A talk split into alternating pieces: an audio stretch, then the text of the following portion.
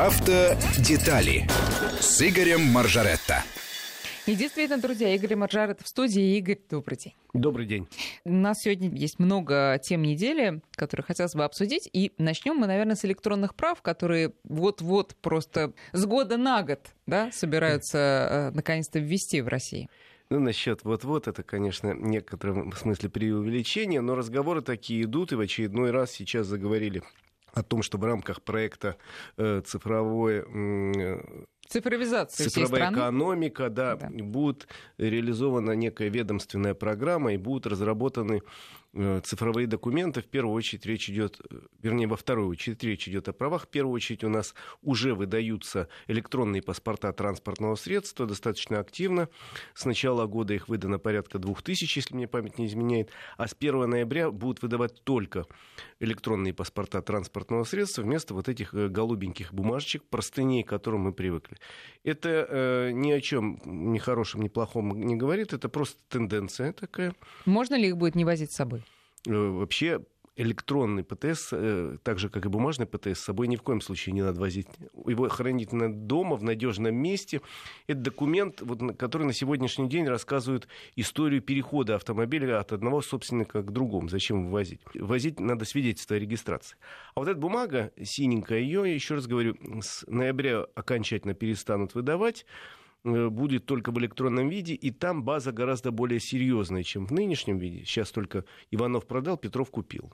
А там будут и э, техосмотры занесены, и факты покупки полиса ВОСАГО, а в перспективе и более серьезные данные, там, допустим, какие-то ДТП угу. случались и так далее.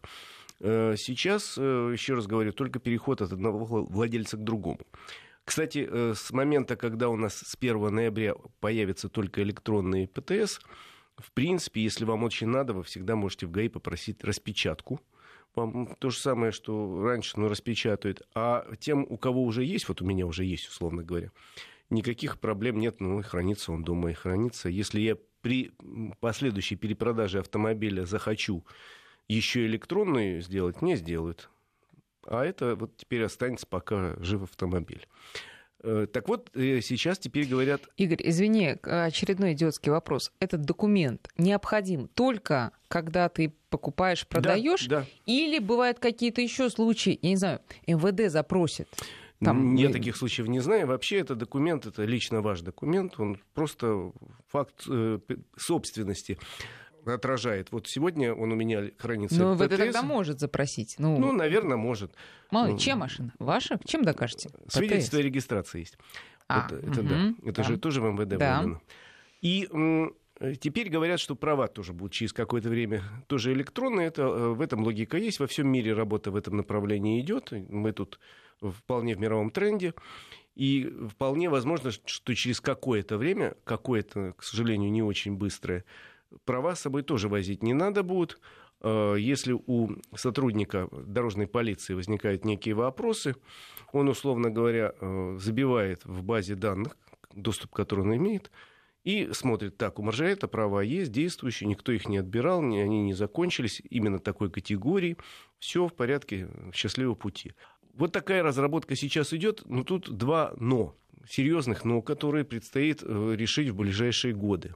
Первое – это юридически. Сейчас в правилах дорожного движения написано, что водитель при себе должен иметь водительское удостоверение. Ну, соответственно, надо будет прописать в правилах дорожного движения в скобках не обязательно, если есть там база данных или какую-то такую фразу. Угу во все документы внести вот такую поправку. Вторая проблема, она более серьезная, потому что э, нужно устойчивое покрытие интернетом по всей стране.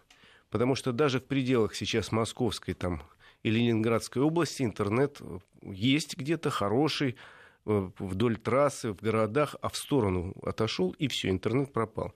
И, условно говоря, даже где-нибудь э, в каком-нибудь Серебряно-Прудском районе Московской области вас останавливает сотрудник ДПС, ну, я условно говорю, говорит, где права?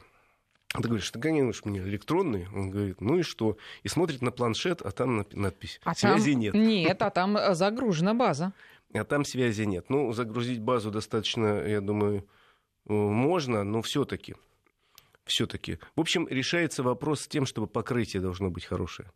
Покрытие, и тогда можно будет вводить любой электронный документ. Желательно, чтобы еще и асфальтовое покрытие было тоже хорошее, но пока, пока интернет, да. А, хорошо. Почему, ну, вот, тем не менее, а, говорят, в том числе в Госдуме, что ориентироваться стоит где-то на 4-5 лет это срок, когда можно осуществить переход. Что? Переписать права, ну да, с интернет-покрытием сложнее, но переписать, точнее, не права, а правила дорожного движения...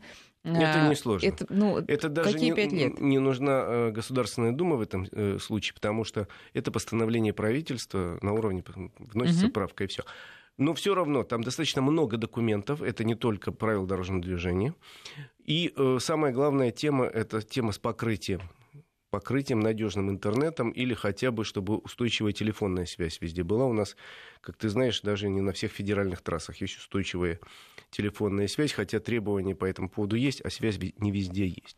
Но тут я читала, что э, эксперты указывают на некие слабые места, в том числе, прежде всего, надежная защита этой базы данных. Тоже очень важно. Потому что может, там, ну вот тут приводится такой пример, человек может взломать базу, внести себя туда, в то время как он лишен там прав пожизненно. И вот, пожалуйста, я уже за рулем и там, да, ничто вот меня вопрос страшно. безопасности и э, взломостойкости баз данных это очень важно для нашей страны, потому что, ну, для всего мира, если честно говорить, но и для нашей страны в частности, потому что время от времени у нас э, проходит информация, что там сведения о вкладчиках такого-то банка оказались в свободном доступе, или э, пользователи той или иной э, системы по посылторга, условно говоря, оказались в открытой сети, и теперь можно узнать, кто чего заказывает.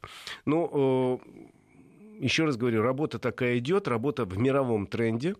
И через некоторое время совершенно точно мы потихоньку будем отказываться от всех документов, а потом, я думаю, и паспорт исчезнет вот в нынешней форме. Во всяком случае, знаешь, в Европе уже паспортов таких нету, там карточка маленькая э, такая индивидуальная. И у нас, наверное, тоже будут. Тут вот из э, Москвы пишет, интернет не нужен для баз, или же эту базу взломают. Ну, послушайте, хорошо, сегодня полицейский закачал себе базу. Завтра права получили еще 10 тысяч человек. Конечно. Дальше что? Он опять закачивает себе эту базу? У нас на самом деле э, в год получают права, новые права, порядка двух миллионов человек. Ну, вот, вот, вот посчитайте в день, сколько ну, добавляется вот, к этому да, Где-то так. так. А, ну, то есть, э, с другой стороны, слушай, какой бы совершенно не была защита этой базы от хакеров, ну, завтра хакеры превзойдут э, эту защиту, и это тогда, получается, проблема нерешаемая решаемая, ну, решаемая на уровне того, что вот когда мы говорим об угоне, например, автомобилей, каждый год совершенствуется система защиты автомобиля, и э, штатная, и то, что предлагают сервисы, но э, нехорошие люди каждый год придумают. Но это такая извечная борьба меча и щита. Э, побеждает все-таки в конечном итоге, как правило, меч, но он тоже вынужден совершенствоваться с каждым годом. Или щит э, крепче становится, или... Ну, в общем, это такой вопрос Вечный, бесконечный, да, но в любом случае базы данных будут пытаться взломать, и, с другой стороны, задача разработчиков и тех людей, кто эксплуатирует эти базы данных, защитить их так, чтобы их взломать было или сложно, или невозможно. Э, значит, получается, что можно не носить с собой вообще уже никакие документы, и свидетельство о регистрации, наверное, тоже будет электронным. Да, наверное, через какое-то время можно будет, но пройти надо через несколько этапов. Еще раз говорю, э, цифровизации всех баз, во-первых. Во-вторых, должна быть, наверное, э, система опознавания лиц уже к тому времени работать. Да, это же будет на тебя, ну, как на границе, например, да? Ты да, посмотрите камера, да. в камеру, да, да вот, да. а это вы. Да, соответственно, оцифрованы все лица должны быть. Мое, например, точно оцифровано. Мне в банке предложили пройти эту услугу. Mm бесплатно. И я это вносится в какую-то единую систему? У них в банке, да, есть. Я не знаю зачем, но они предложили, я вот прошел. А чтобы не украли миллиарды, которых нет.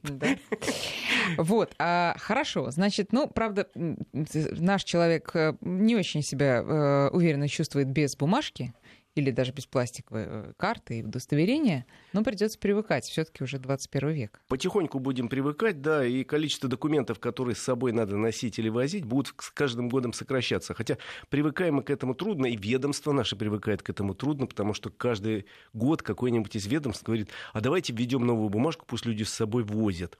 Э, например, сейчас депутаты э, почти приняли закон об ужесточении техосмотра, и там, э, видимо, появится, возможно, появится требование ввозить с собой диагностическую карту, хотя она есть в базе.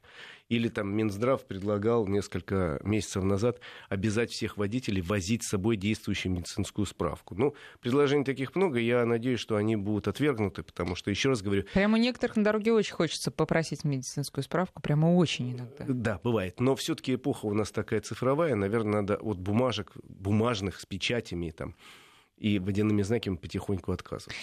Игорь, можно э, на тему ОСАГО? Можно. Это, это тоже бумажка, но сейчас мы не, про, не про, столько про саму бумажку, сколько про ее содержимое. На этой неделе появилась, по-моему, в очередной раз уже новость, что ОСАГО э, как бы больше будет такой ОСАГО по заслугам. Вот ты хороший водитель, тебе ОСАГО маленькая. Да. Э, ну, в смысле, наоборот, большое. Угу. Тебе, ты плохой, э, значит, соответственно, придется платить э, тебе больше. Вот э, этот законопроект э, одобрен был вот на этой неделе о том, что такая более индивидуальная э, будет уже страховка. Значит ли это, что прямо это в ближайшее время уже вступит в силу? Этот законопроект подготовлен Минфином, одобрен в правительстве и сейчас поступит в Госдуму. Дальше предстоит все-таки пройти через Госдуму, и наверняка будут внесены многочисленные правки поскольку закон социальный, ожидается, что если э, все нормально, то закон будет принят ну, в этой форме, которая сейчас прописана, или в какой-то иной, э, осенью и вступит в силу с 1 января. Угу. То есть это вот действительно э, вопрос ближайшего полугодия. Но я, правда, думаю, что дебаты в Думе будут жаркие, и, в общем, там еще много чего изменится. Но вообще предварительно выглядит так. По примеру других стран, Россия потихоньку переходит к либерализации системы страхования. Через это прошли все э, страны мира, где система ОСАГО есть. Ну, я вот смотрел на германскую систему, она прошла э, лет 20-30 назад через либерализацию, и сейчас у них исключительно индивидуальные какие-то э, ставки. Во всяком случае, я несколько раз своим друзьям в Германии задавал вопрос, ну, сколько у вас стоит полис ОСАГО. И никто из них не смог сказать, потому что это сугубо, сугубо угу. индивидуальная вещь, зависит от очень многих параметров. И у нас хотят сделать примерно то же. Первый этап уже был с 1 января этого года, когда появилось больше значений коэффициента возраста и стажа. Было 2, 4 было, а стало 58 э, когда с большей, ну, учитывается э, в большей степени, какой у человека возраст, моложе, значит, наверное, более он взрывоопасный, скажем так старше спокойнее. Стаж маленький, значит, э, есть больше опасности. Стаж большой, меньше опасности. И тогда расширили тарифный коридор с января. И мне приятно вот сейчас понимать, что не привело это к росту цен за полис ОСАГО, он даже подешевел в среднем. Угу. А теперь предлагают еще более расширить с 1 января следующего года тарифный коридор. Э, сейчас он примерно там, от 3 до 5 тысяч, а сделать, я не знаю, сколько там, от там, 2 до 8 тысяч. Вот что, я не знаю, еще параметров нету просто, никто их не прописал. Но зато э, отменят в течение следующего года коэффициент территориальный, коэффициент мощности автомобиля, а введут коэффициент личностный. Как он будет называться, опять же, не, не Вот понятно. можно про территориальный? Я тоже вот э, читаю, что пока согласно законопроекту из схемы расчета цены этого полиса действительно исключат территориальный коэффициент. Дело в том, поясняет нам одно из интернет-изданий, что сейчас жителям так называемых убыточных для страховщиков регионов приходится переплачивать за полис. Что значит убыточных? Это по каким э, параметрам э, судят? Там больше э, аварий или что? Нет. Значит, есть некие регионы, сами, страхов... э, сами работники страховой отрасли называют их токсичными. Те регионы, где э, число аварий и э, счетов за ремонт превышает все разумные пределы. То есть дело даже не в том, что много аварий, а много претензий по убыткам. И в силу разных причин получается так, что на один проданный страховой полис приходится там 10 э, убытков. Ну, я условно говорю, я не, небольшой специалист, но я просто говорю, что убыточность зашкаливает за 200-300% в этих регионах. Таких регионов с десяток по России. Самый считается тяжелый – это Краснодарский край где э, э, по каждому, ну там, судя по всему, я не берусь Судя по всему, сложилась такая некрасивая схема, когда работают некие компании юридические в паре с судами и с ДПС. В результате убытки по каждой аварии превышают стоимость автомобиля формально. иногда во много раз. По поводу Краснодарского края уже вот на днях буквально крупнейшие автомобильные компании обращались уже в Генпрокуратуру, говорят, разберитесь с судами Краснодарского края, потому что там пошли массовые дела, когда человек покупает машину и тут же ее идет в суд и говорит, машина неправильная, заплатите мне 10 стоимости автомобилей. И суд... Э, Зачем? Моральный ущерб или что? Ну, типа того, да. И суд угу. тут же говорит, правильно, давайте 10 стоимости угу. автомобиля. Были дела, где, там, условно говоря, за десятилетний автомобиль требовали с автомобильной компании с какими-то проблемами с десятилетним автомобилем требовали миллионные убытки. Угу. В общем, уже по поводу судов Краснодарского края и квалификационной комиссии сейчас работают, и Генпрокуратура, и ФСБ, потому что там какая-то странная ситуация сложилась. И то же самое и со страховым бизнесом. Они оттуда хотели бы убежать просто как черт от Ладана.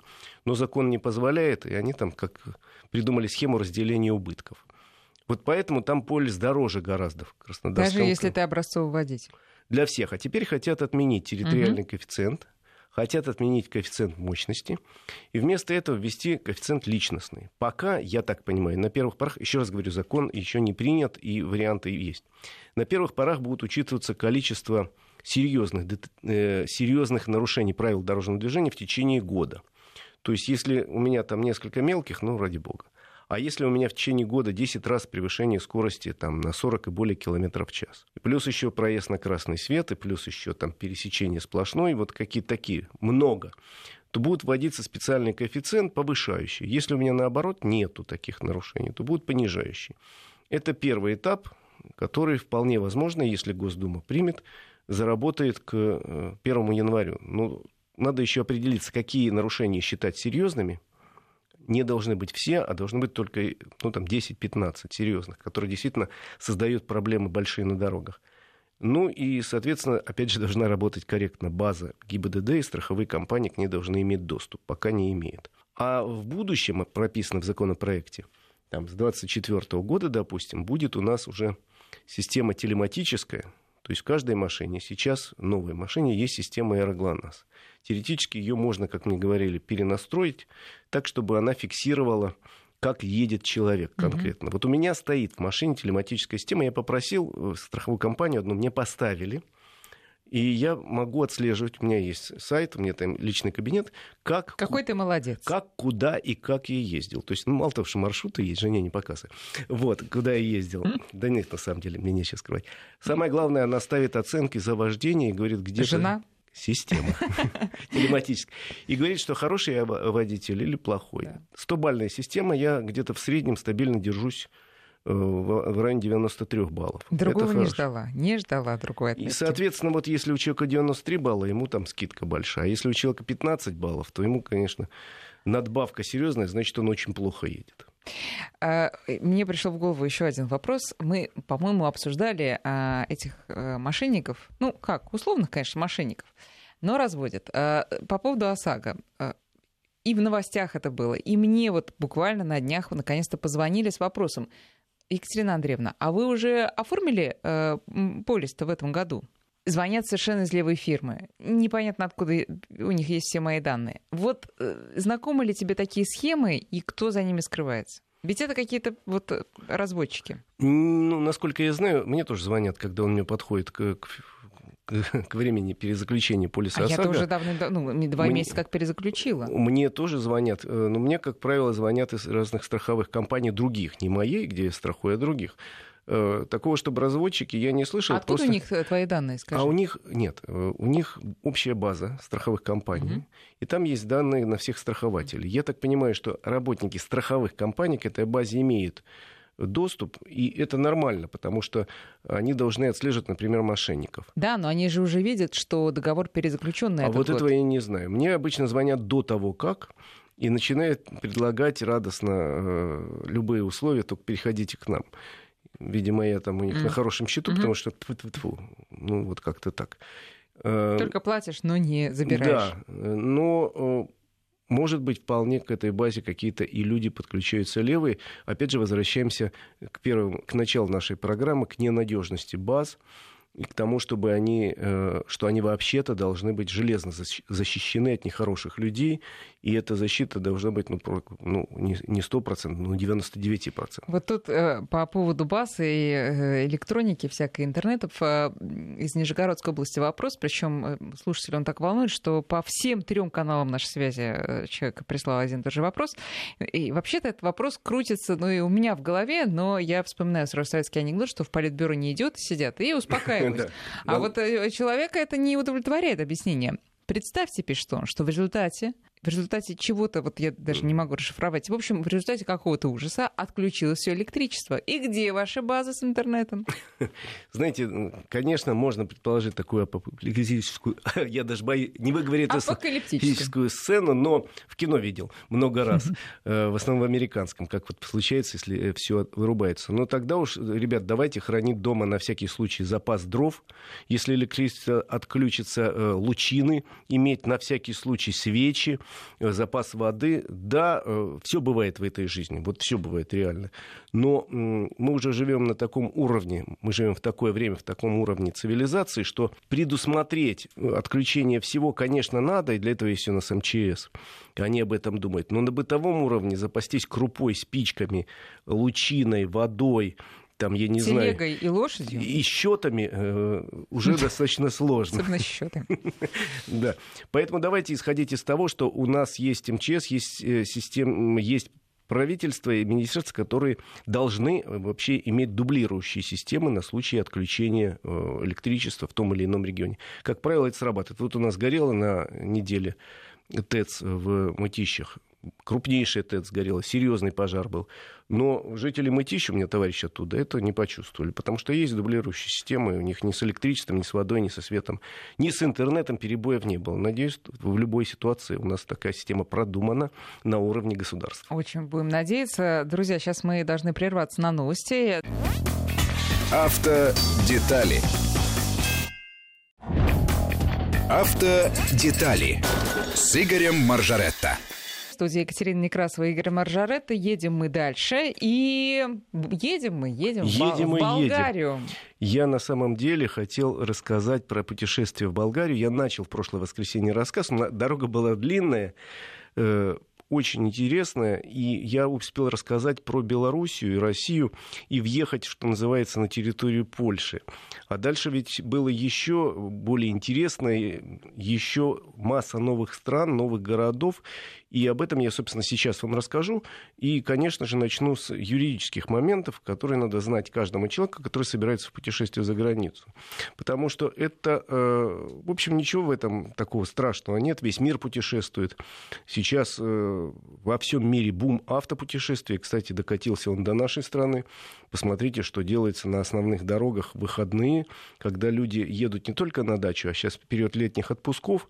Условно говоря, в субботу на какую трассу не посмотришь, масса людей отправляются кто-то к Черному морю, кто-то к морю Балтийскому, кто-то по Золотому кольцу, а, самый популярный маршрут у нас как раз Золотое кольцо в России, а кто-то решается на большое путешествие по стране, вплоть до озера Байкал и дальше, на Дальний Восток. У нас же фантастическое количество интересных мест. Я каждый год не открываю для себя новые, с удовольствием вам рассказываю.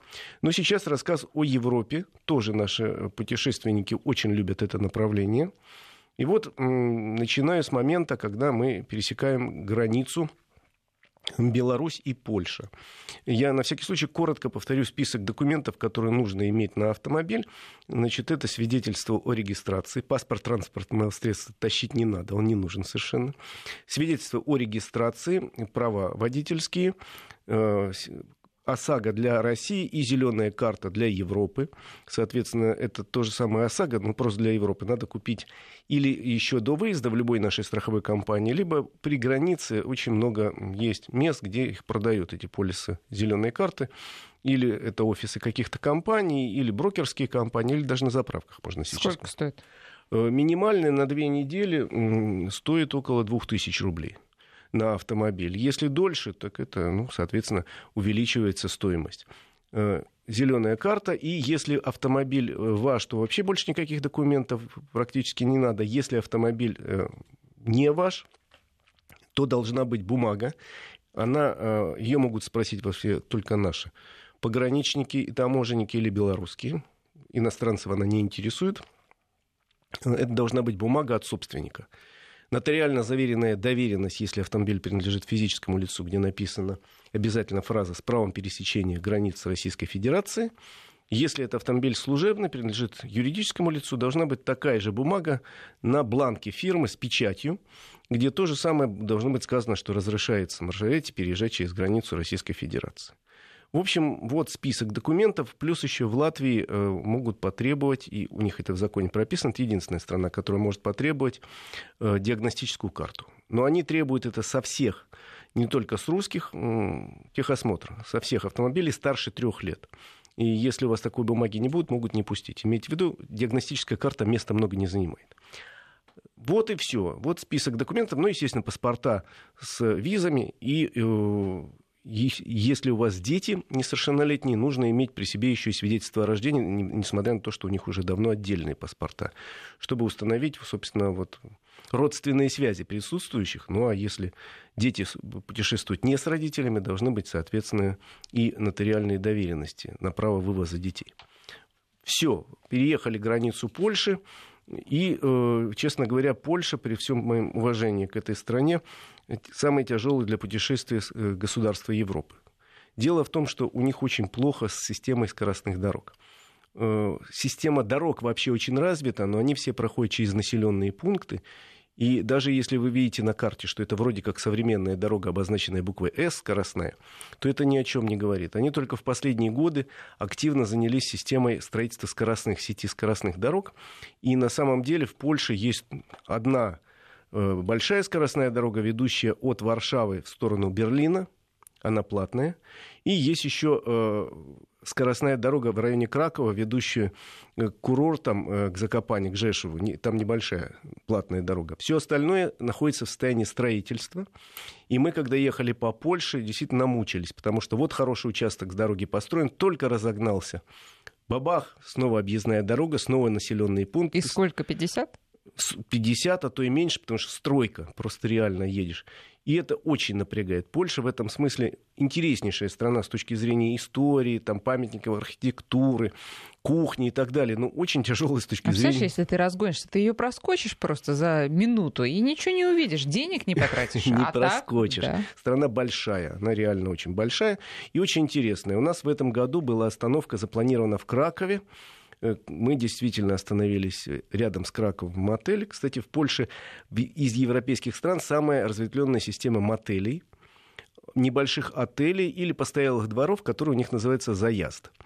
Э, небольшие цены, как правило, очень чисто, все очень хорошо.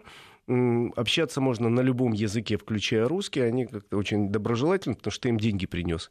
Ну и, соответственно, попробуйте вкусную польскую кухню. У нас из польских городов, еще раз говорю, был Краков, красивейший город с потрясающей тысячелетней историей. Э, несколько сотен лет это было столицей польское государство. Соответственно, и старый город хорош в районе рыночной площади, и потрясающе интересный королевский замок Вавель с усыпальницей польских королей, с историческим музеем. Рядом с ним еще находится э, музей, посвященный одному из самых почитаемых поляков всех времен и народов. Это э, папе римскому Иоанну Павлу II, э, который вообще-то Карла Вайтыла. Э, и там же учился, кстати, в том же здании вместе с ним, ну не вместе, гораздо раньше и Коперник. Но, э, в общем, интересный город э, Краков. Если вы еще не были и собираетесь в, в ту сторону, советую настоятельно посмотреть. С драконом ты пообщался там в Кракове? Я Или видел... он спал в это время? Он спал в это время, mm-hmm. у них есть башня этого дракона, у них он есть, везде присутствует в сувенирной продукции. Э, так что э, это э, в Вавеле башня есть такая, конечно. Посмотрите, я еще в следующий раз поеду, пока не был, рядом с Краковым есть соляные шахты. Вот там, говорят, потрясающе интересно, но мы перенесли на следующий раз соляные шахты, где сделаны и э, церковь, и концертный зал в пещерах. И, говорят, очень красиво, очень... И лечебницы там же там дышат э, вот этим воздухом прописано, да, солями. Вот там я не был. Дальше э, мы поехали через Словакию на Венгрию. Надо иметь в виду, опять же, про документы, что сейчас в некоторых странах Европы, восточной и центральной, введена предоплатная система проезда по дорогам. То есть если в Польше вы едете бесплатно, пока вы не выехали на платную дорогу, их пока две, стоит шлагбаум, ну, как у нас. Заплатил деньги и поехал то в других странах это предоплатная система, и надо для проезда через страну купить виньетку.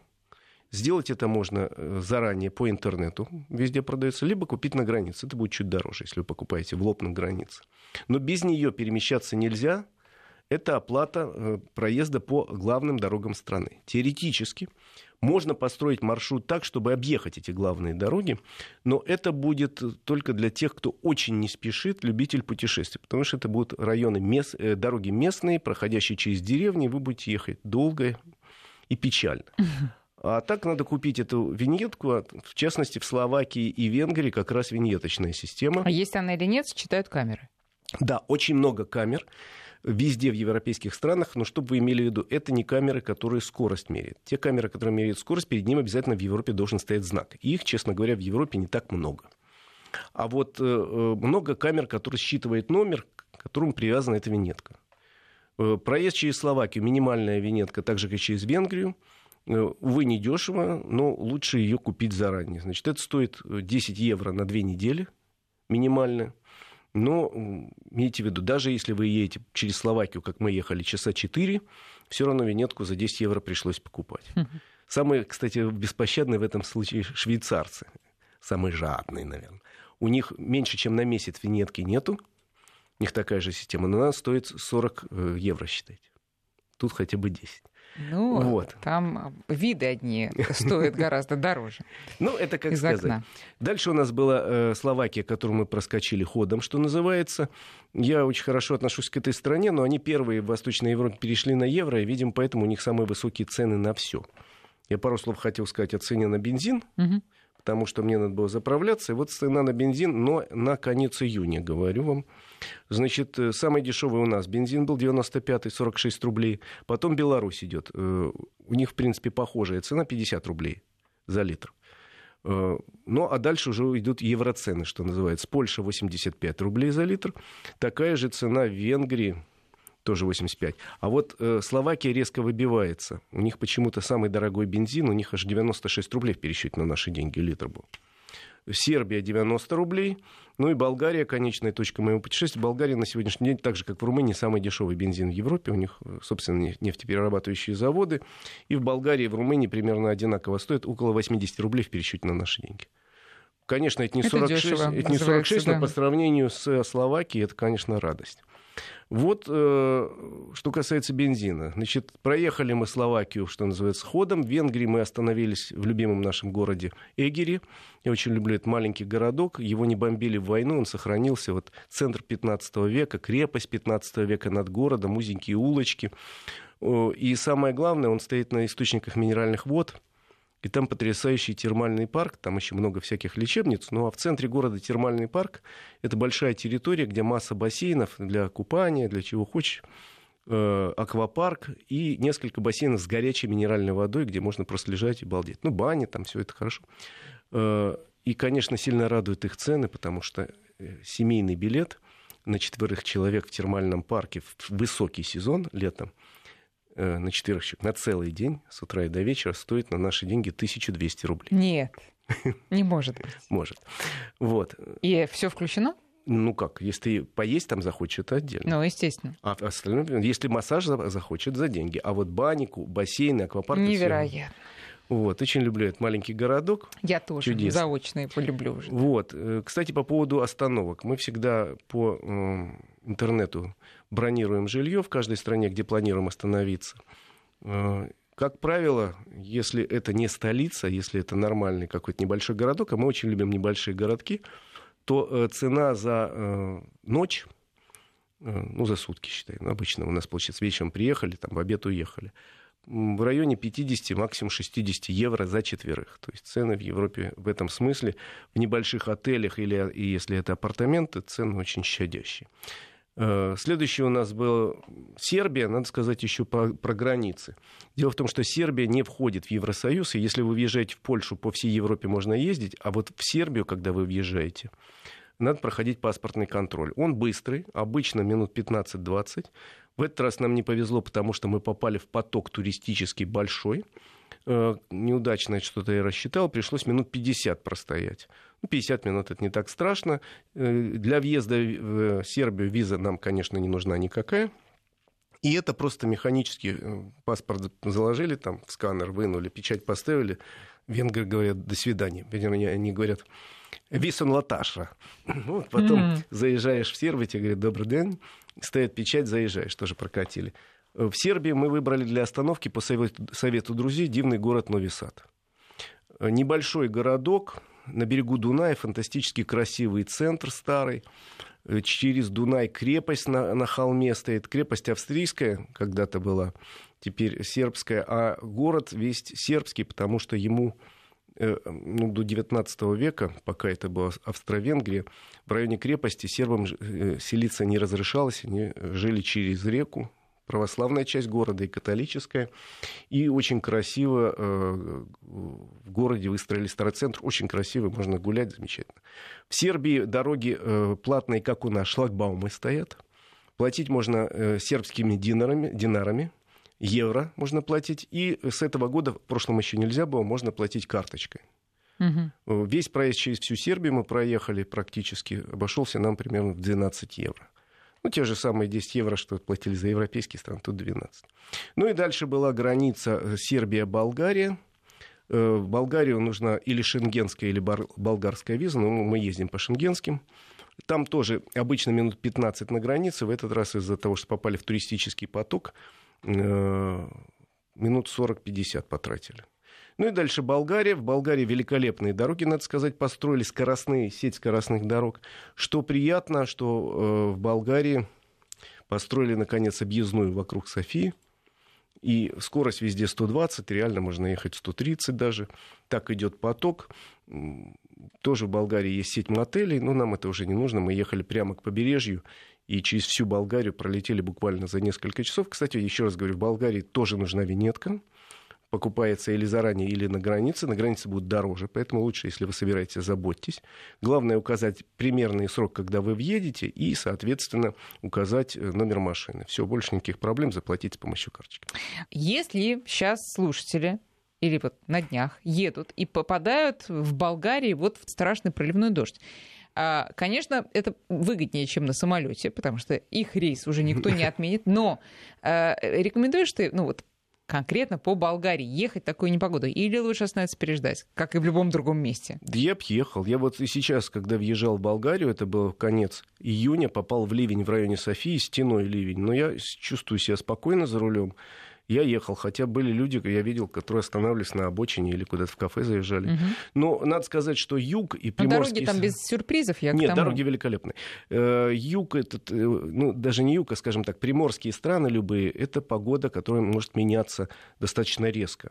Но одно могу сказать про Болгарию точно, там сильные дожди долго не идут. Угу. Там э, прошел дождь, и на следующий день снова жара и солнце. То есть я по этому поводу советую э, успокоиться и не нервничать, что вот попал в сезон дождей, да. как в городе Маконда. Не бывает такого в Болгарии. А, и да, если ты позволишь, я несколько слов скажу про машину по традиции. И потом перейдем к вопросам, которые наверняка у нас есть. Значит, по поводу автомобиля. В этом году был Mitsubishi Eclipse Cross. Это новый автомобиль который не так давно продается у нас. Э, автомобиль чисто японской сборки. Это кроссовер, купе-кроссовер модной формы, такой скошенный сзади. И на первый взгляд машина не самая приспособленная для путешествия, однако оказалось, что маленький багажник на самом деле только кажется маленьким, он на самом деле большой. Полтора литра современный двигатель 150 лошадиных сил с вариатором. Прекрасно этот автомобиль тащит, полный привод. И почему еще мой выбор на нем остановился? Потому что он оказался очень экономичным, я это знал заранее. Для Европы про цены на бензин я уже сказал. Это очень важно. Средний расход топлива у меня был в районе 7,5 литров бензина, причем он потребляет и 92-й, по России пока я ехал и заправлялся, и Беларуси 92-м, в Европе уже 92-го нет. Это серьезный такой э, пункт экономии, а вот по Европе 95-й, 7,5 литров для довольно большой и довольно вместительной машины. Это кроссовер, еще раз говорю, с высоким дорожным просветом. Это совсем неплохо. Ну, еще пару слов про комплектации, потому что машина изначально очень богато укомплектованная. У меня был и проекционный дисплей, и адаптивный круиз-контроль, который страшно удобен на трассе, когда едешь, выставил скорость определенную. И если впереди кто-то начинает тормозить, машина твоя притормаживает. Если ты обогнал, она тут же разгоняется. То есть это очень удобно. Все системы безопасности есть. Э, ну и э, цена на этот автомобиль, конечно, не очень такая детская, но, с другой стороны, хороший автомобиль дорогого стоит, начинается от миллиона семисот тысяч и до двух миллионов трехсот тысяч в моей комплектации, в самой богатой, с кожаным салоном, со стеклянной панорамной крышей и со всеми, со всеми системами развлечения и безопасности. Расскажи мне, человеку, дремучему, темному, что такое стеклянная панорамная крыша? Это два люка, которые раздвигаются, то есть можешь вообще открыть, а можно просто сдвинуть шторку, и у тебя крыша стеклянная, и ты едешь... Вся-вся-вся? Ну, и над передними, и на, зам... и на задним рядом сидений, и смотришь на небо, значит, солнышко тебе светит, или звезды. Неплохо, неплохо. Красиво. Так, друзья, ваши вопросы. Вот э, э из Санкт-Петербурга спрашивают, есть ли в европейских странах газовые заправки пропан-бутан? Есть достаточно много. Это очень модная тема для Европы. Есть и пропан-бутан, есть и более современный метан. Э, если вы собираетесь ехать на автомобиле с такой системой, просто выстроите маршрут, посмотрите, есть заправки на карте, на любой, у нас в Яндекс есть. Но, в принципе, с этим проблемы нет. А мало времени, а хочется вот прям хороший вопрос. Вот э, уже не связан с путешествиями, такой вопрос. Есть ли внятные разъяснения, как пропускать скорую помощь? Слушайте, скорую помощь, вот лично я, пропускаю, даже если она вообще просто едет спокойно, медленно, как черепах ползет. Пропускать в любом Пропускать случае. В любом случае, конечно, есть ситуация, когда ну вот стоячая пробка пропустить, вот никуда ты не денешься, вот ты просто стоишь. Поэтому э, это отдельная тема, надо будет как-нибудь у нас да. в эфире поговорить. Пропускать потому что, в любом случае. Э, потому что сейчас законодатели хотят ужесточить наказание, а не прописали четко, что значит пропустил, вот, не пропустил. Вот, хорошо. И э, расскажите, как сделать себе личный кабинет, смотреть за баллами. Вот хороший ты водитель или нет, то, что ты рассказывал. Буквально в двух словах. В страховой компании можете обратиться. Сейчас они с удовольствием ставят, чем бесплатно эту систему, если вы хотите. Э, как она называется еще раз? Телематическая система. Телематическая система. Игорь, спасибо большое. Хороших дорог, спокойных. И всем пусть дорога будет в радость. Счастливо. Автодетали